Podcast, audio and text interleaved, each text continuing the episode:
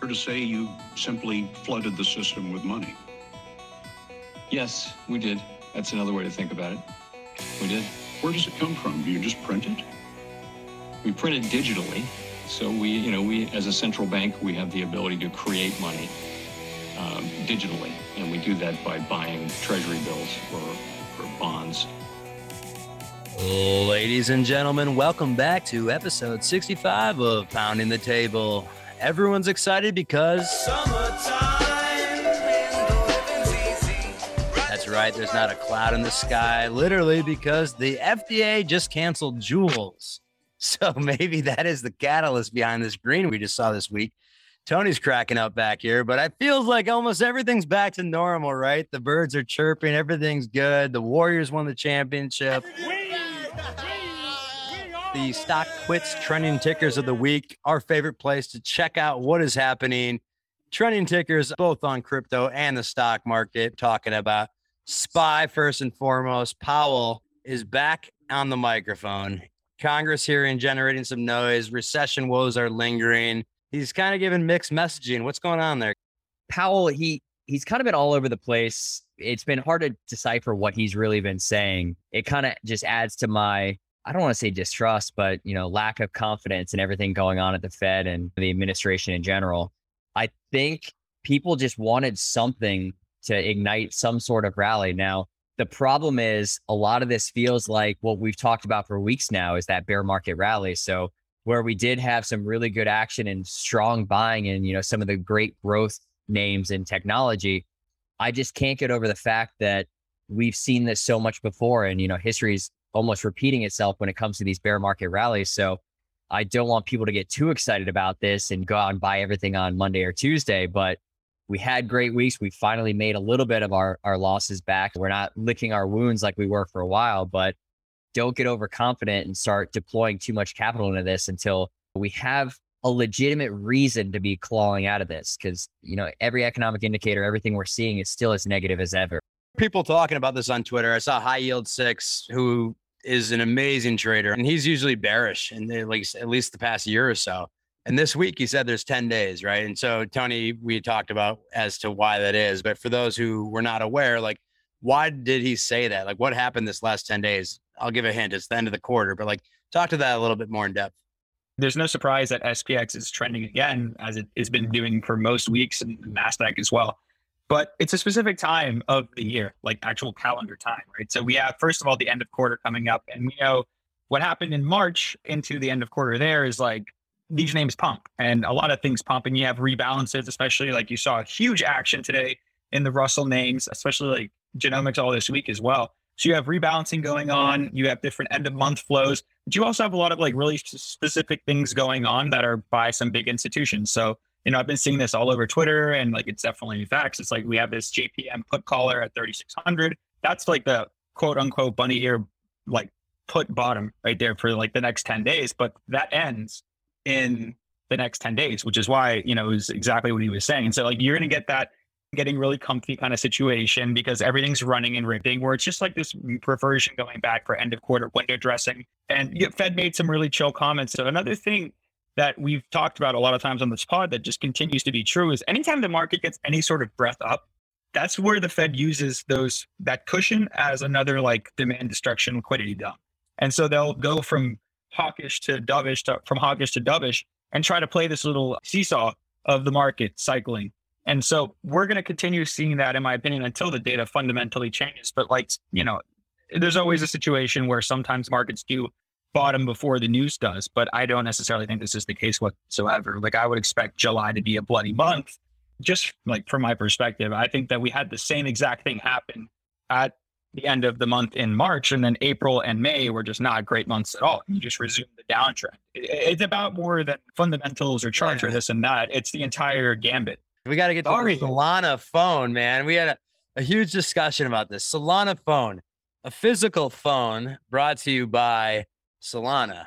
So I know you're a huge Solana guy, so I, I'll let you defend this my whole thought was they can't compete against the Apples or Samsung or any Nokia even could come back from the dead here and, and take out Solana. Like, what are they doing? All right.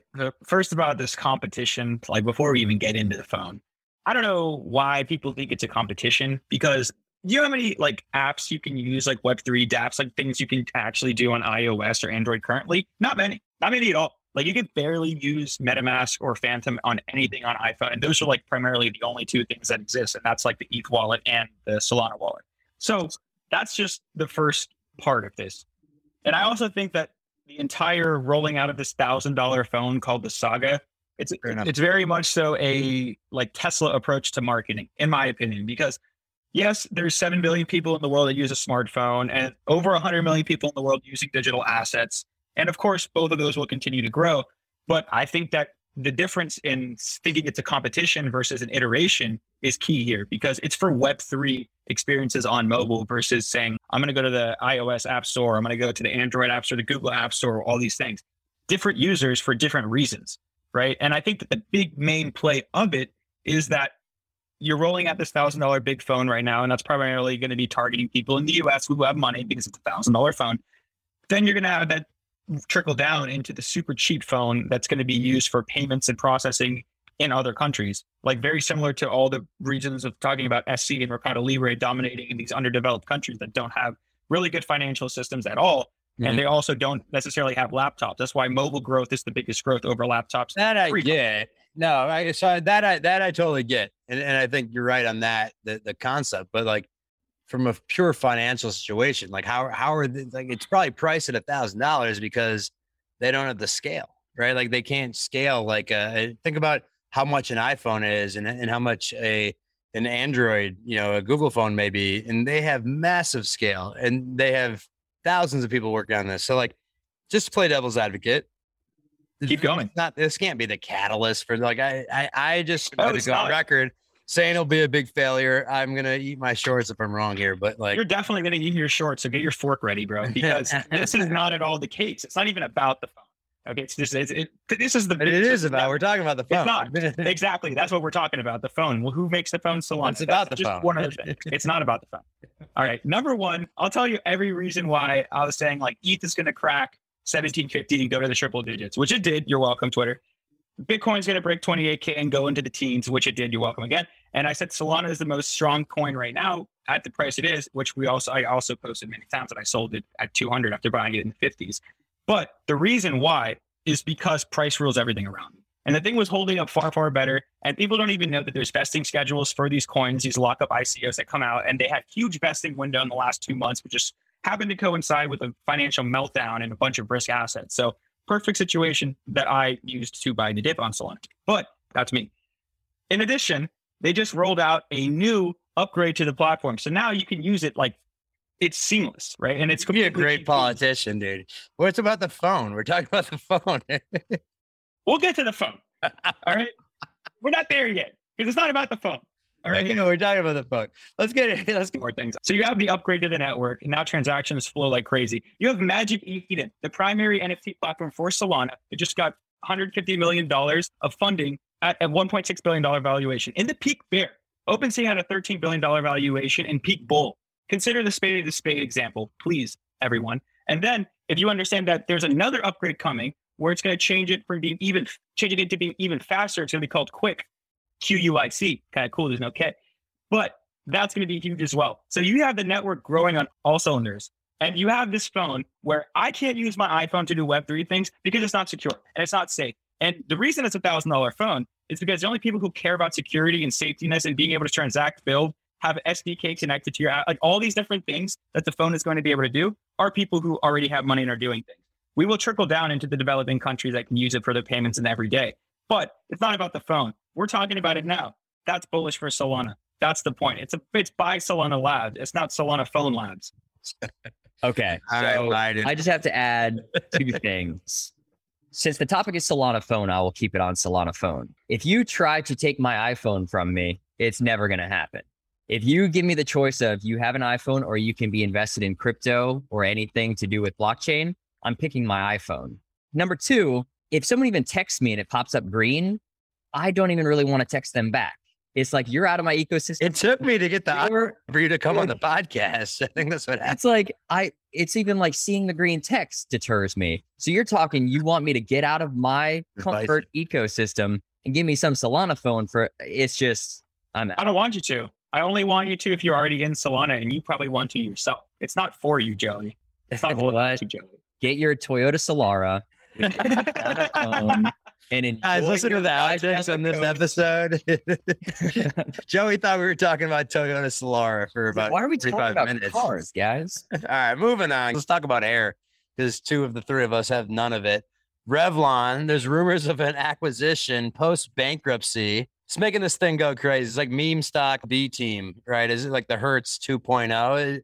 What's going on with that? It's insane. So it just seems like meme stock mania again. You know, we saw this Hertz bankruptcy filing and then memes go crazy and it, it basically kept the company alive. And now you see what they're doing. It's just, it's incredible what happened. And we're seeing it all over again with Revlon. Yeah, they file bankruptcy and the stock goes down to like a buck. And now you see it just start surging. So, I mean, this is one of those where if you're a meme trader and you're watching second by second and you want to play with it, I mean, yeah, people have done well, but it's one of those things I'd rather sit in the sideline, just enjoy it. And the big thing is, you know, if meme traders use this power for good and can save a company that probably has thousands, if not tens of thousands of jobs attached to it, then hey, have at it, do what you do. But it's not for me. We were talking about the kids earlier, so Juuls have to come into the conversation. So Altria was trading down, but actually they they ended up on the week here. But FDA made a huge ban on Juul products, which is probably half of our listeners here are a little frustrated. But you said good. You're a parent, so you were upset with the fruity flavors, and I get it, right? Like they were clearly marketing towards children. But do you think like is this going to be a trickle down effect? So no one's going to be vaping anymore. Like this was such a huge fad to just get rid of. so it came out like, oh, vaping, it's better than smoking. I think that's like the original marketing I was seeing. You know, it's not as bad. But I think it quickly became known that, you know, it's just as bad. And, you know, you saw these kids start having these crazy lung problems and they issued it to vaping. And, you know, I, I hated the idea of all these fruity flavors because, oh, it's not meant for kids, but, you know, we're going to have the fruity loops or something like that as a flavor. I'm like, who do you think this would be interested in? So from a parent standpoint, I just hated it. Yeah. And then I look at it from an investing standpoint, like if I'm looking at Altria, uh, I put any of the tobacco companies in the same category. I want to invest in companies that their clients and their users benefit from it in some way. And I feel like when it comes to smoking, it's been proven in so many different ways that it is not ever beneficial to your health. So, you know, it's one of those products, if it doesn't make your your life better, it doesn't make your consumers live longer to then consume more of your product, that it's just from, I guess, from a social and parent standpoint, as well as an investor standpoint, I want nothing to do with it. Now, I, yeah, I said good that this was banned. The bad part is, yeah, all these people are going to lose their jobs. They might have believed in it. Yeah, Altria is going to take a hit. So some share- Mm. shareholders could see some pain. But I think long term, this is one of those companies that I'm okay with going away because I just did not see them doing good for you know the kids in America. Well, it, it, it's an interesting Altria, and this is the same way that weed's going to go, right? It's like these huge conglomerates. They took a defensive position here, right, and and getting a stake in Juul. So if cigarette, you know, they were they were doing both sides of the pendulum. If if one of them won, they basically hedged against their own company. Yep. So now that we were joking about this before, Joey, that maybe it was just like people knocking it on the White House and saying, Hey, too many kids are vaping. We don't have money in cigarettes right now. We've seen this and we won't get into all the crazy things that are happening, but like there's been like three or four major issues with Roe v. Wade, gun control, now like cigarettes too, like some major issues right now. I definitely think that the original reason Altria and different companies to invest in this was, yeah, they had to hedge their bets in case vaping took over and no one smokes regular cigarettes. They had to have a stake there. So I, I get it from like almost a risk management perspective to take a stake in this. And yeah, they're going to take a massive hit on that if all Juul products end up coming off the market. But I, I could see your point where they would want this to take off because then it almost like, you know, de- destroys the bread and butter of the business that they built for years. But I think this is just an entire space where I think there's so much more to focus on. it's one that I'm completely okay with just ignoring. And yeah. I, I honestly don't care what happens with tobacco companies. I would love for them to just disappear because I think people would be healthier in the end if they did. Fair enough. Fair enough. Let's move on to layoffs. There's been a lot of them recently. Netflix being the most recent. You were saying that it's potentially like a value stock right now because that Fang, like everyone's calling for Netflix to get out of there, but you're calling this a value stock now at this point. Like, what? People haven't even touched on the gaming sector of Netflix. I feel like I haven't heard that in the news for a while. So I don't know if that's like taking time to progress here, but like, why do you call this a value stock now? Well, when you look at the valuation over time, I want to say this is now trading at less than three times sales. And, you know, every metric you look at, it's near its all time lows. Now, this is a stock, you know, it was north of 700 at one point. Now you got it below 200. And from a valuation standpoint, this would fall in the value stock category. Now, the big problem for me now is how do I value this in this new environment? And this is a stage you see with a lot of stocks where they go from that growth space into being a value name, but growth investors leaving, value investors not moving in quick enough. It's like this gray area that the market doesn't know how to price it. And you see a lot of software names get stuck in this area. Then they just end up being acquired because people just don't know how to treat it. Now, Netflix being as Big. as it is, I don't see this as, you know, an easy acquisition for anybody to make. So uh, I don't foresee that happening. But I would definitely say that, yeah, this has to be seen as a value stock now.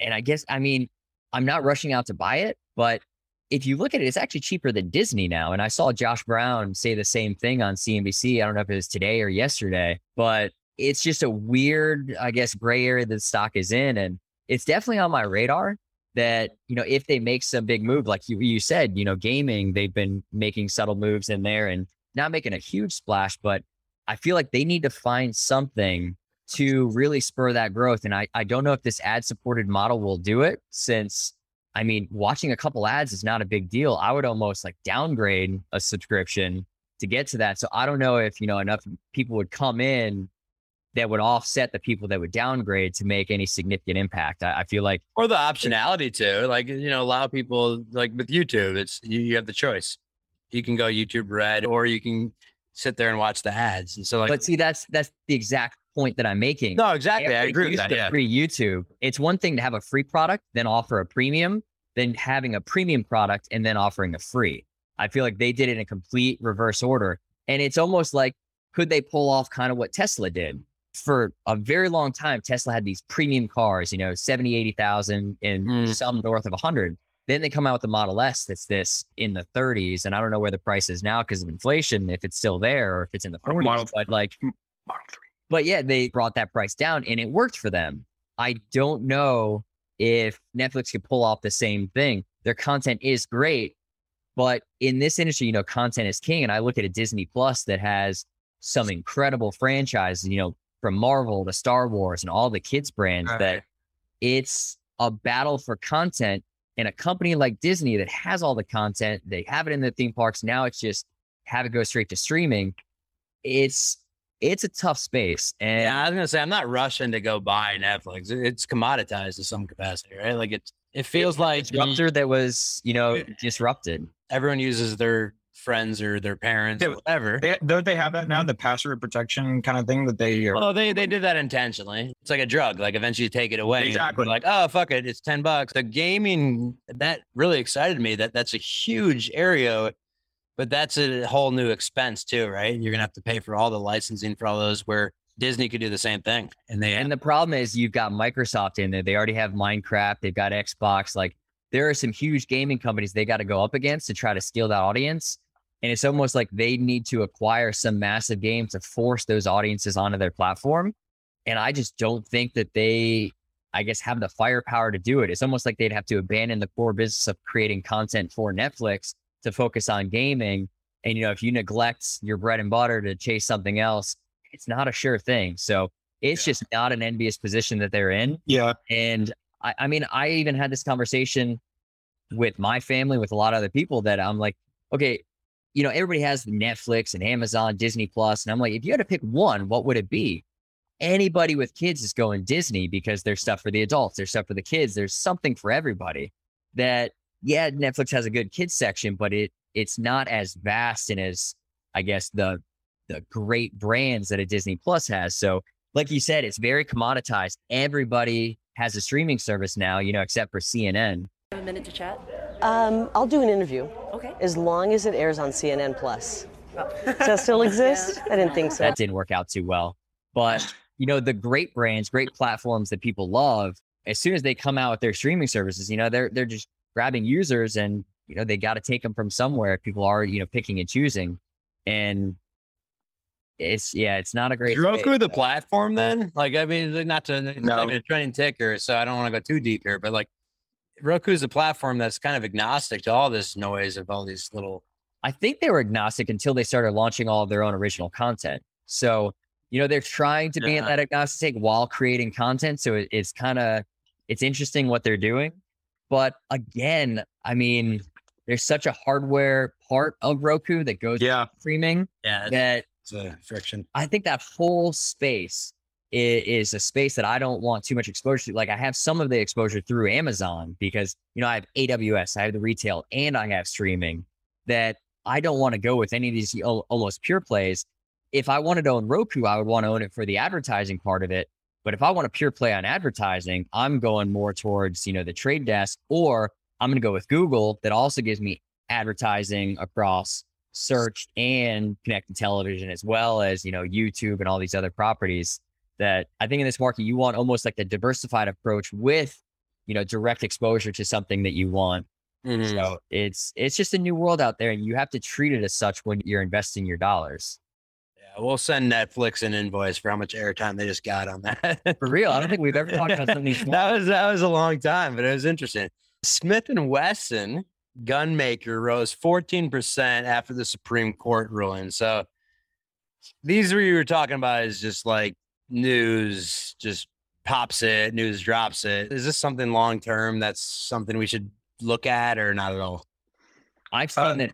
Oh yeah, wait, Tony, I've talked too much. I think Tony's got a take here. Yeah, I mean, definitely based off of the the Supreme Court ruling and all Joey said about like Altria and stuff. Like, you know, I uh, one of my mentors, uh, in, like when I was in high school, Altria was like one of the great names to write cover calls on because like it never moved much and it's like pretty much recession proof. In, in fact, probably benefits in a recession because shit gets stressful and so people smoke more, especially with alcohol. And the same thing. And and like I think guns mm-hmm. are like another proponent of like when times are crazy, which is also like recession. All it- it's all the same, like I- in my opinion. And so it's like one of those baskets that I don't really pay attention to at all. Will, will I trade it off of news? Sure.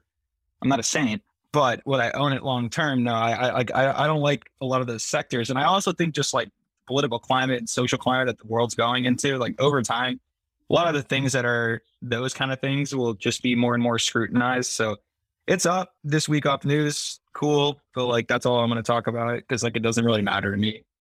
I want to get into Axon at some point in the next couple of weeks because I think That's No, but that's I was actually going to go that no, exact angle. Axon's a, the platform. I was going to take that exact angle. I was going to say if you want exposure to you know self defense type areas, Axon would be the way to go because you know they've got whether it's the tasers, the body cams, evidence.com, everything that goes with it.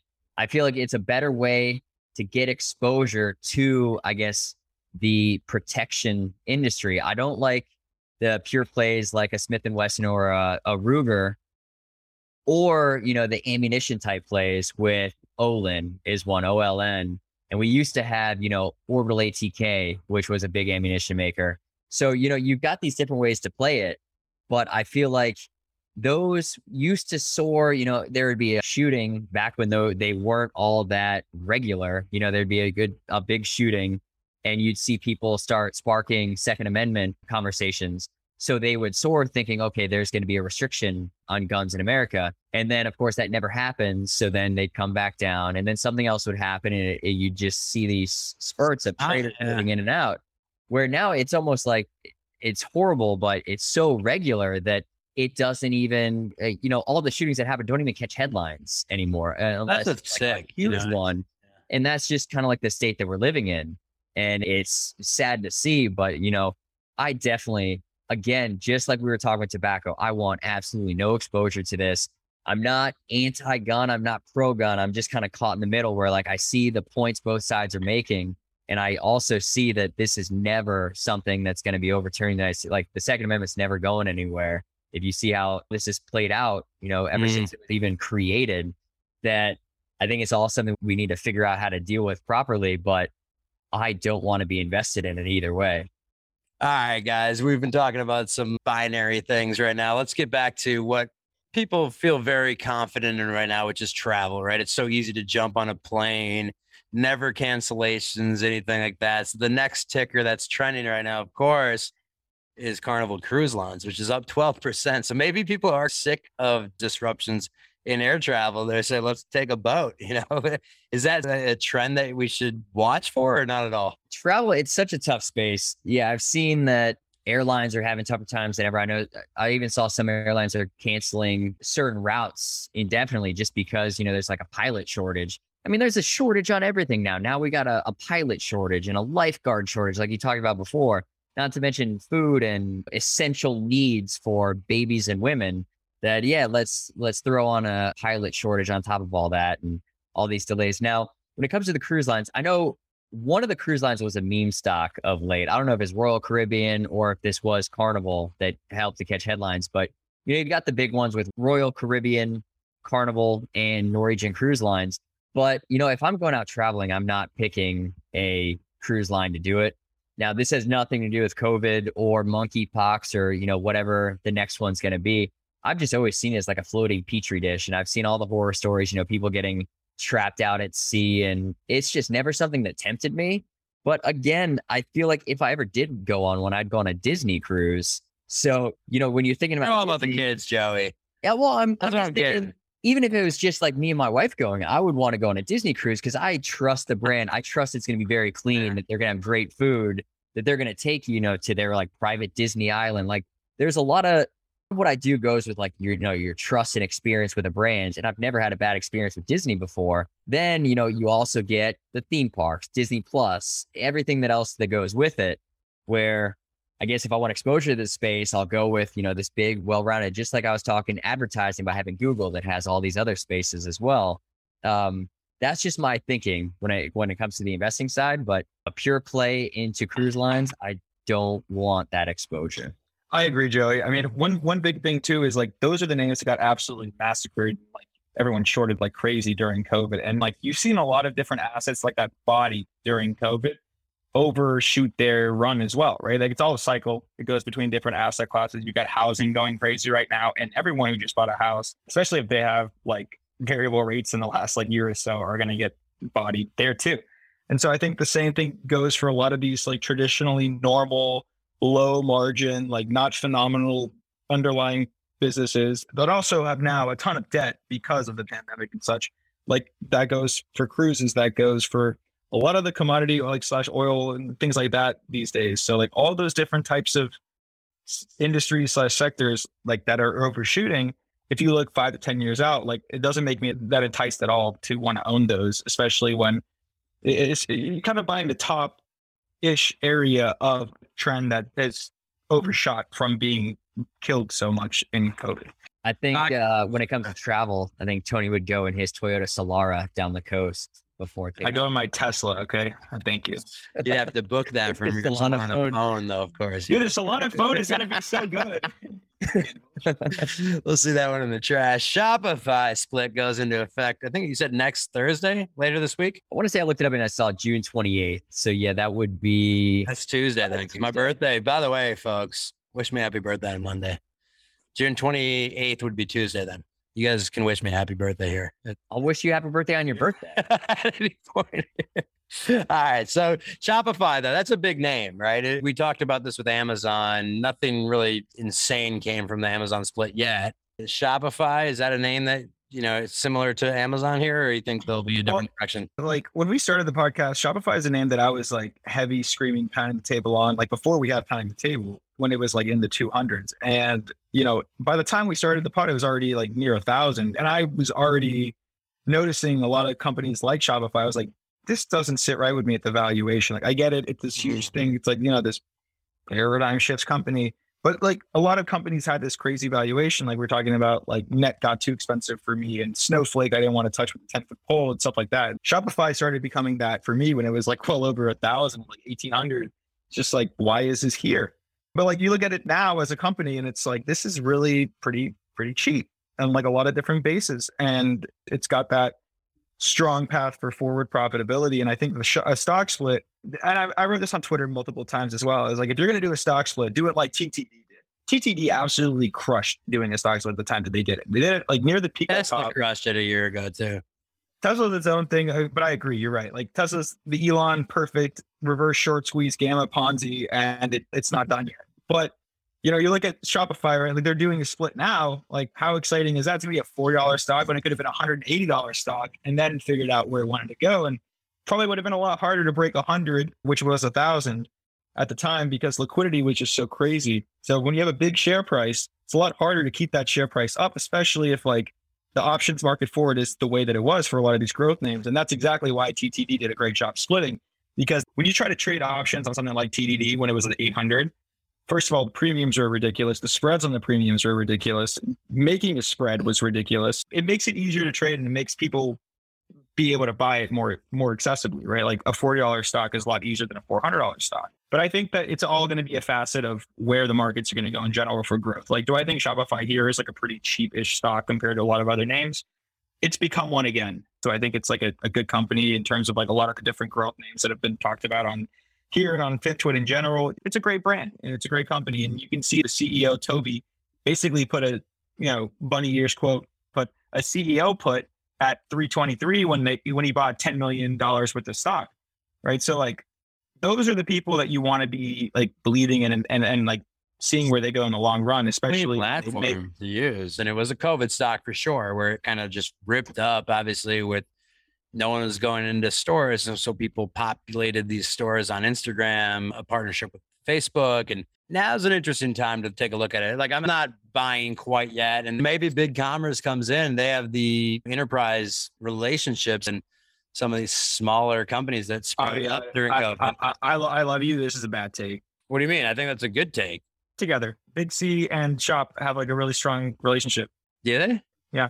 How? They just do. It's just How? like I, I don't know. I don't need to know, but they do. I don't think they do at all. They're completely different companies. Yeah, they I would see them as direct competitors. Shopify has a page called Shopify Verse. Dude. Okay. So as I was saying, big commerce could take a lot of those enterprise relationships, whereas perhaps there's a scenario where a lot of these startups that came on with Shopify start to fall off as like a lot of the startups could do during this downturn in the market. So maybe there's going to be a slowing growth. There's going to be some turnover within Shopify. It's a great platform. It's very easy to use. They have this relationship now with Facebook, which I've been more bullish on the metaverse. And you see all these retail stores going under recently. And the metaverse actually makes sense a lot for retail. If you can go to a fake store, put on your fake clothes and try it on and buy it, that's beneficial for everyone. The companies, the stores are actually going to benefit from that because they don't have to deal with all those returns. So that's a no brainer for retail. And so that could benefit Shopify there. So I don't know. I'm just talking in circles here, but that's what's going on in the space. I mean, I just I just wanted to point out that Big C is like 145th the valuation of Shopify, and Big C is like nowhere near being profitable for the next four years out. And then Shopify is already profitable now and still growing at like 30% compounded. Doing All right, so I'll cap this off. I'll cap this off where you know I own Shopify, my kids own Shopify. I think the valuation is much better now than it was during the huge COVID run up. It's more reasonable. You can wrap your head around it. Now the issues that I could see, I mean, I, we put all the positive for. Yes, it's the gold standard when it comes to what they do, and you know, no one has a better experience than Shopify, Shopify Plus. If you look at like the rankings or the software reviews, the only thing that comes close to Shopify is Shopify Plus in terms of ratings. Now, when I look at what Shopify is doing, I am to give you the negatives. I'm worried about them building out their fulfillment by Shopify, you know, their fulfillment network. When you see Amazon pulling back on leads Yes. and trying to get rid of some. So as long as Shopify does that in a slow and controlled manner and sees what Amazon did, they went in, you know, Amazon came in so hot. I hope Shopify is paying attention to that.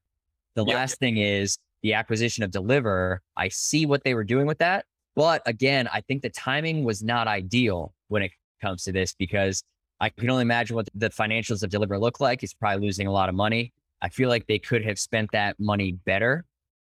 And if we are going into recession or things do get worse and people start pulling back from, you know, shopping online or shopping in general, yes, Shopify will take a hit from that.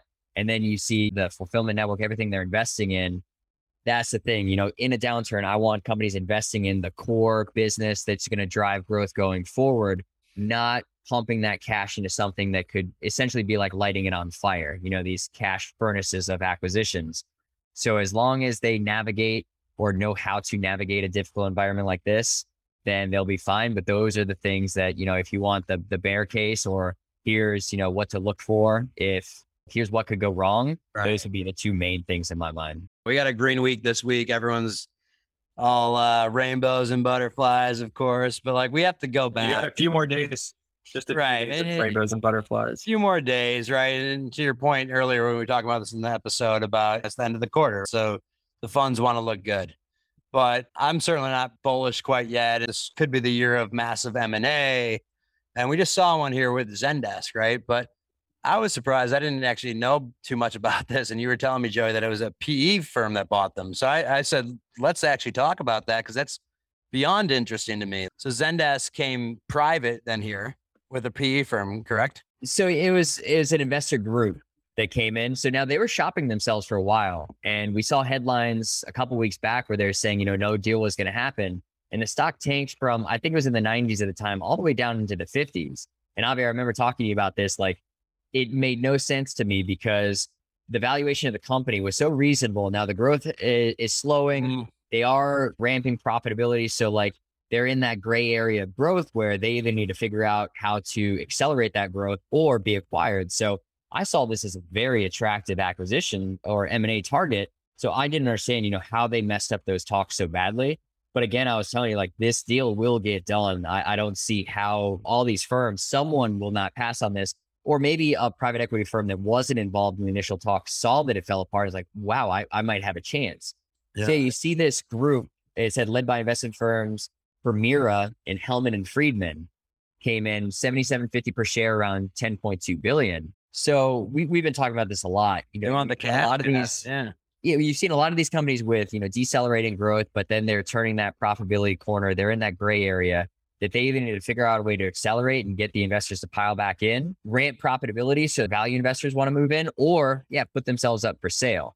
So, you know, there's a lot of these big tech companies with lots of cash on the balance sheet. Now, we know Apple doesn't spend a ton of money and this isn't the type of company they would acquire. But, you know, you saw Microsoft do the big Activision Blizzard deal. Mm-hmm. Google's done some tiny deals like the Mandiant, but I feel like there are some other big tech companies out there that need to start making some deals to help accelerate their own growth. Kind of like a Salesforce.com comes in mind because, you know, every couple of years make a big acquisition that people question, like the Tableau or Slack, you know, something else to enhance that platform.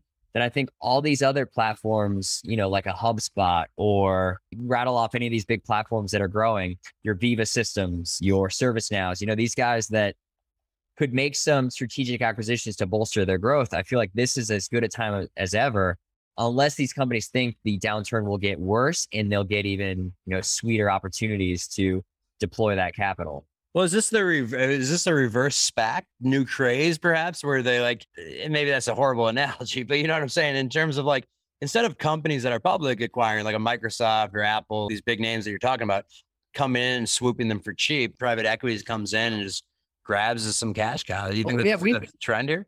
We've seen this a lot in the past. Now, I think as valuations got stretched, we didn't see it as much, but yeah, this was very common to see firms like Thoma Bravo come in, and they're one of the big ones that are, you know, they've acquired some fantastic companies over the years. I think, yeah, valuations got so out of hand that you didn't see a lot of these big deals get done. But now, yeah, they're coming in. These valuations are very reasonable.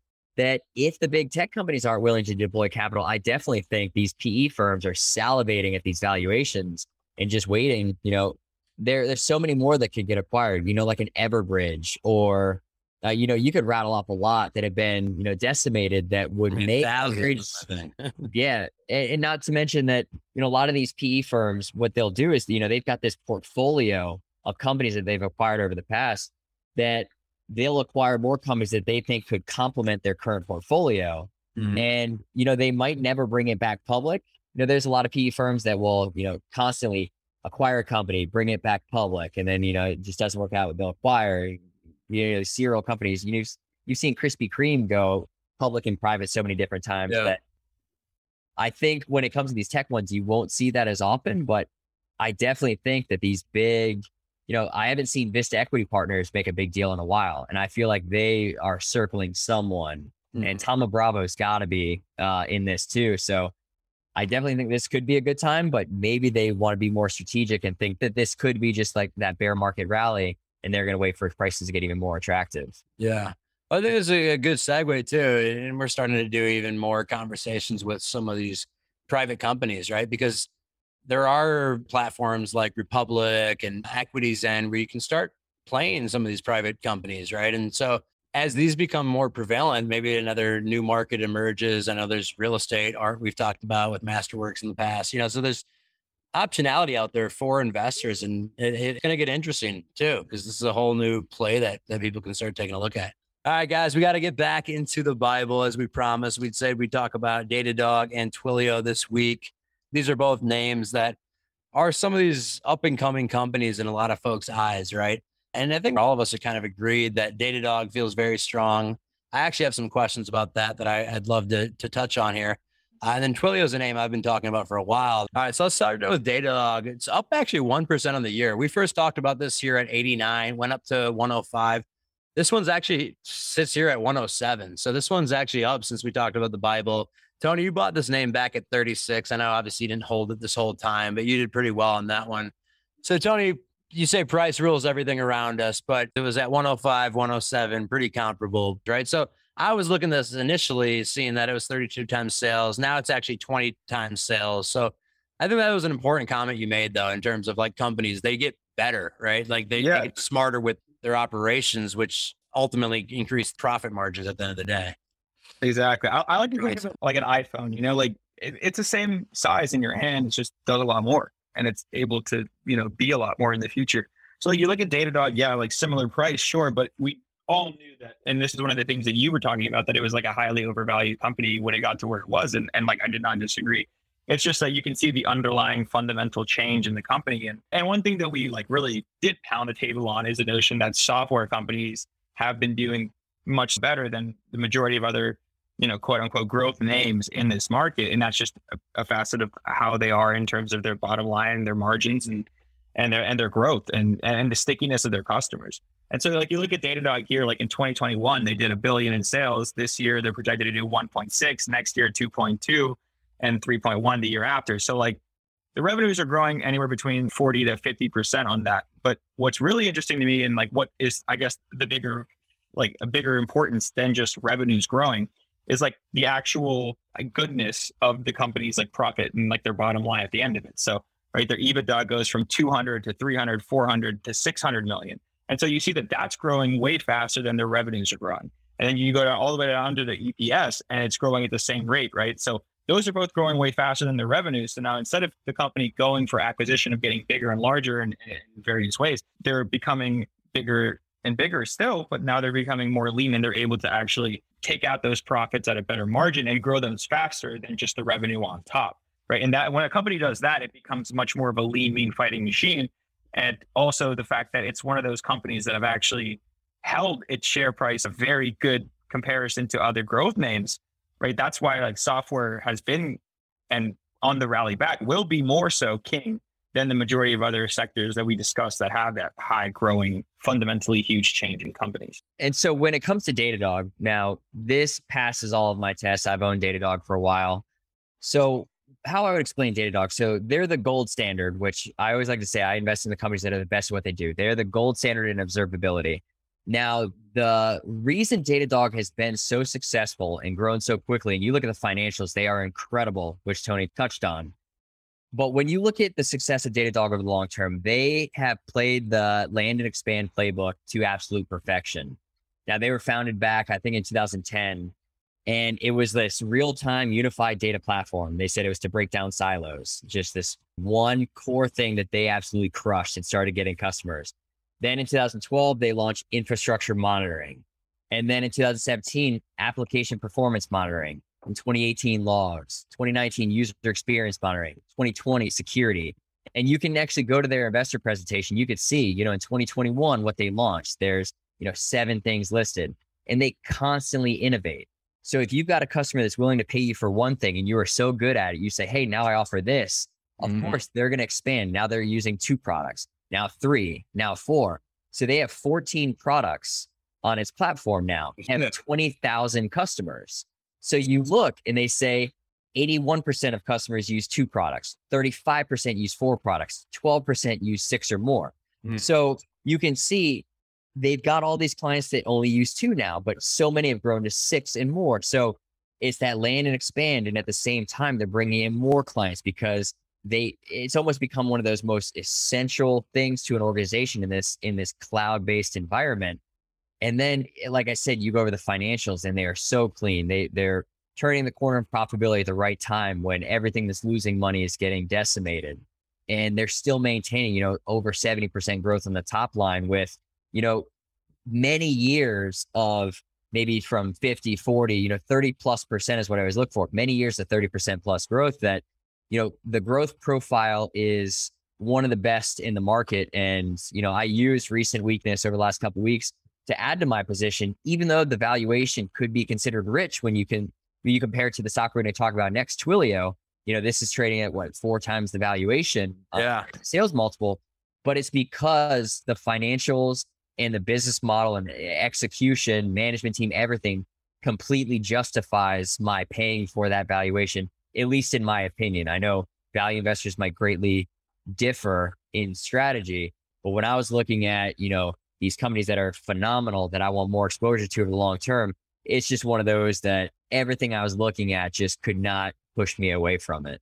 Twilio is we had actually not like officially given it the quote unquote pound, which we talked about last week, just doing research. But Twilio, for me, I will admit, like this has been a stock that I have been pounding and talking about over and over again, just because I see what they do, right? Jeff Lawson is an absolute genius. You go on YouTube and you watch him speak, you're like, that is a guy I'm giving money to. When we launched the Bible, it was at a $59 billion market cap, trading at 11 times 2023 sales.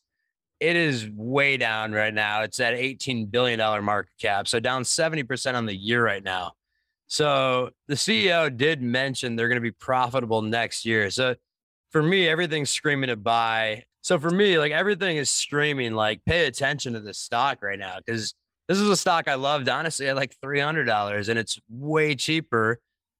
But the macros, I'm a little hesitant with. You know, Twilio, even though they did much better actually during COVID, you know, they're they are a stock by nature that does well when people are out and about and moving and brands are spending and getting push notifications, right?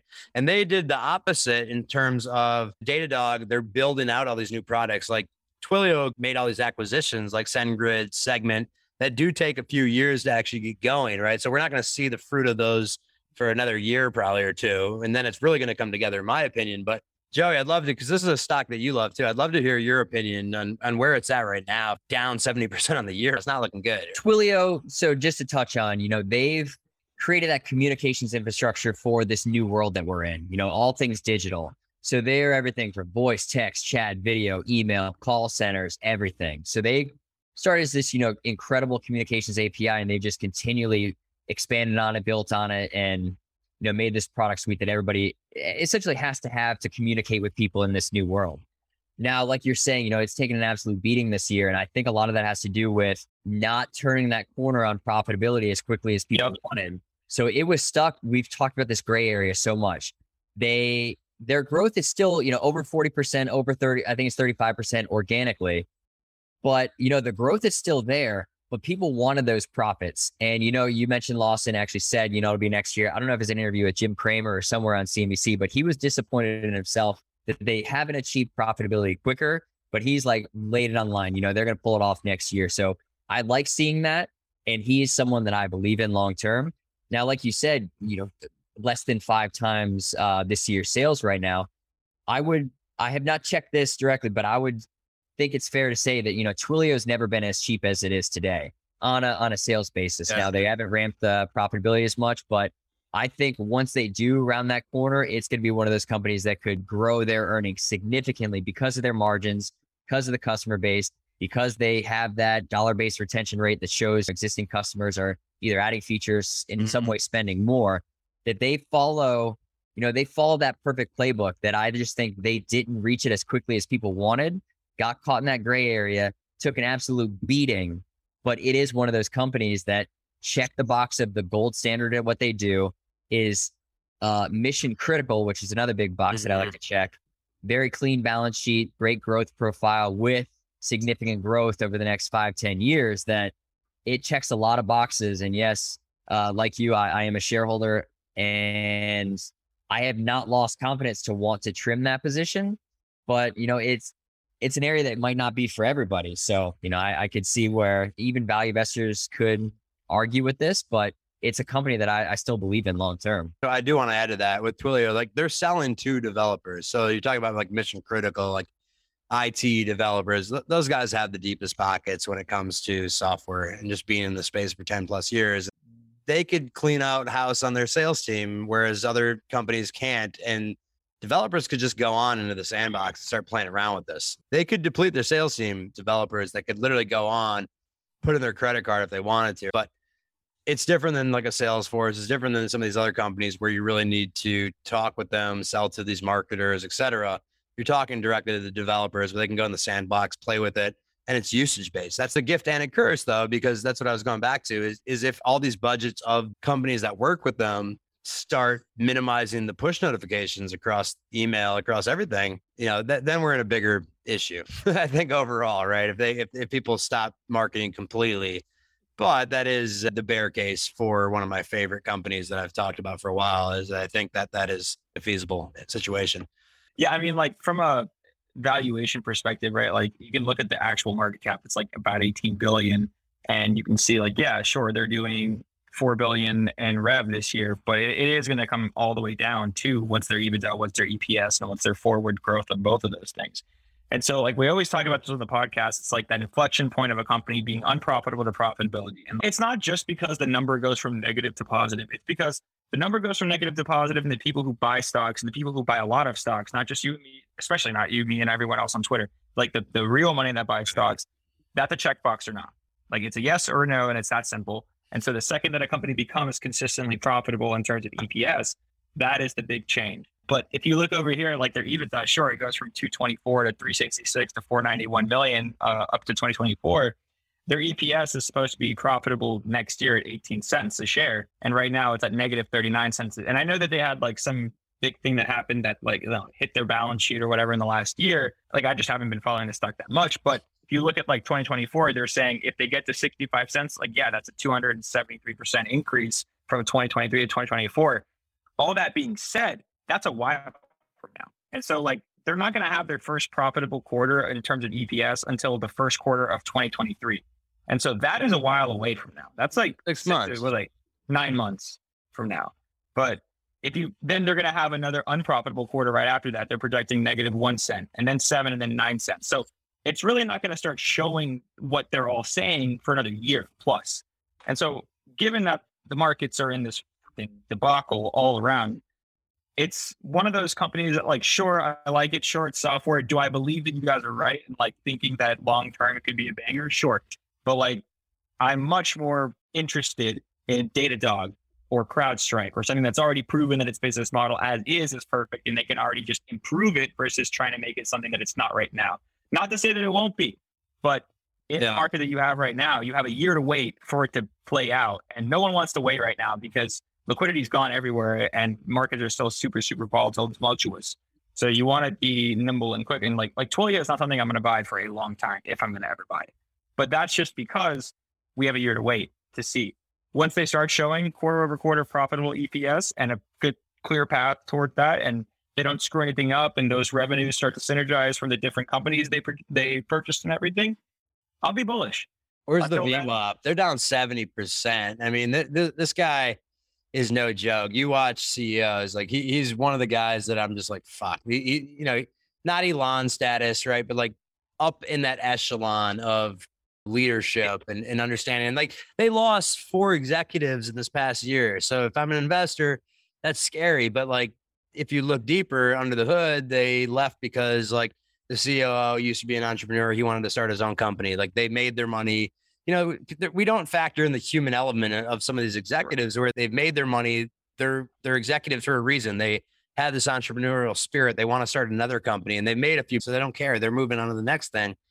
As an investor, you see like, okay, leadership's gone. And and and so that's part of the shakeup. They also acquired these companies. I don't know. I'm still bullish on, on Twilio. I, you know, I I have a perfect example for you right here. And you can be, but I can tell you what, it's down 70%. It could be down another 70%.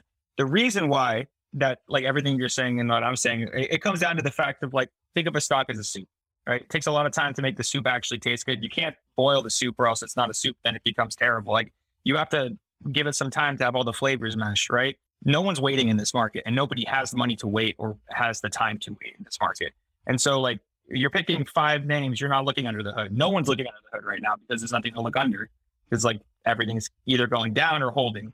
So price is ruling everything around. Like I'm not saying that I don't think Twilio could be a big banger in the next three to five years, but like in the current market climate, the reason why Twilio is not up is because it's not Datadog in terms of why we discussed Datadog just now and why we said the good things we said about it versus like my not so bullish take on Twilio. So to sum up this, to sum up this entire episode, Tony has a Solana phone in his Toyota Solara with his can of soup. Honestly, what a great That's episode. it. Uh, I, I, I think Once you said soup, I heard nothing else. Started thinking about the movie Ratatouille. yeah, to wrap it up. I mean, Me too. it- it's nice to feel some green this week, right? Like I, I know the last probably 10 episodes we felt pretty bearish and rightfully so. And I'm still out here very bearish, but we can celebrate for the time being, right? Exactly. So like that's what I was gonna get into here is like, do we celebrate? Can everyone start popping the champagne bottles and you know, buying growth again? I don't think any of us are there. Right. And as much as it'd be so much more fun to talk about that, as much green and positivity we're seeing here, let's just be honest. I don't think any of us can feel bullish over the next couple That's my- year. My three word answer for this is enjoy the ride. Yeah. Like it's been brutal on the way down. Yeah, we've had a couple fun days. Don't don't get ahead of ourselves. You know, nothing has changed from two weeks ago, from three weeks ago, or four weeks ago. I think I've I've said the same thing over and over. You know, nothing has systemically or in any way improved to justify this rally. Now, I don't think things were as bad to justify as big as the drawdown was, but you know, the the catalyst or something to get me so bullish that I'm want to tell people oh, now is the time, now is the bottom, now is this is a legit rally. It just still isn't there. And I can't help but think of, you know, the charts we've talked about nonstop with the bear market rallies and how common they are. So while I want to say, hey, this is the start of, you know, a 20, 30% bull market return, we just don't have that information to do it. So, you know, enjoy the ride, do what you feel is best, whether it's deploying capital, sitting on your hands, whatever helps you sleep well at night. But let's let's wait for things. Let's just see how things turn out. Check out stocktwits.com again. Give a shout out to our sponsor. We will be back next week for another episode of Pounding the Table. You don't have to buy the bottom. You should buy the uptrend. Daddy. Solana phone. Buy the Solana phone. Fucking Dude, I'm not wrong. Solara the whole time. So they stopped making it in the in 2008. Joe, we were talking about a phone. Read it for 30 seconds. Go read what it is for 30 seconds. 30 seconds. developing countries need somewhere to put their money. They're going to put it in a Chrysler Solara. That's what I got from all this. Now it's two of you. It's two of you guys. You're fucked. But Toyota Camry Solara. So Solara is like a specialty Camry. It's a physical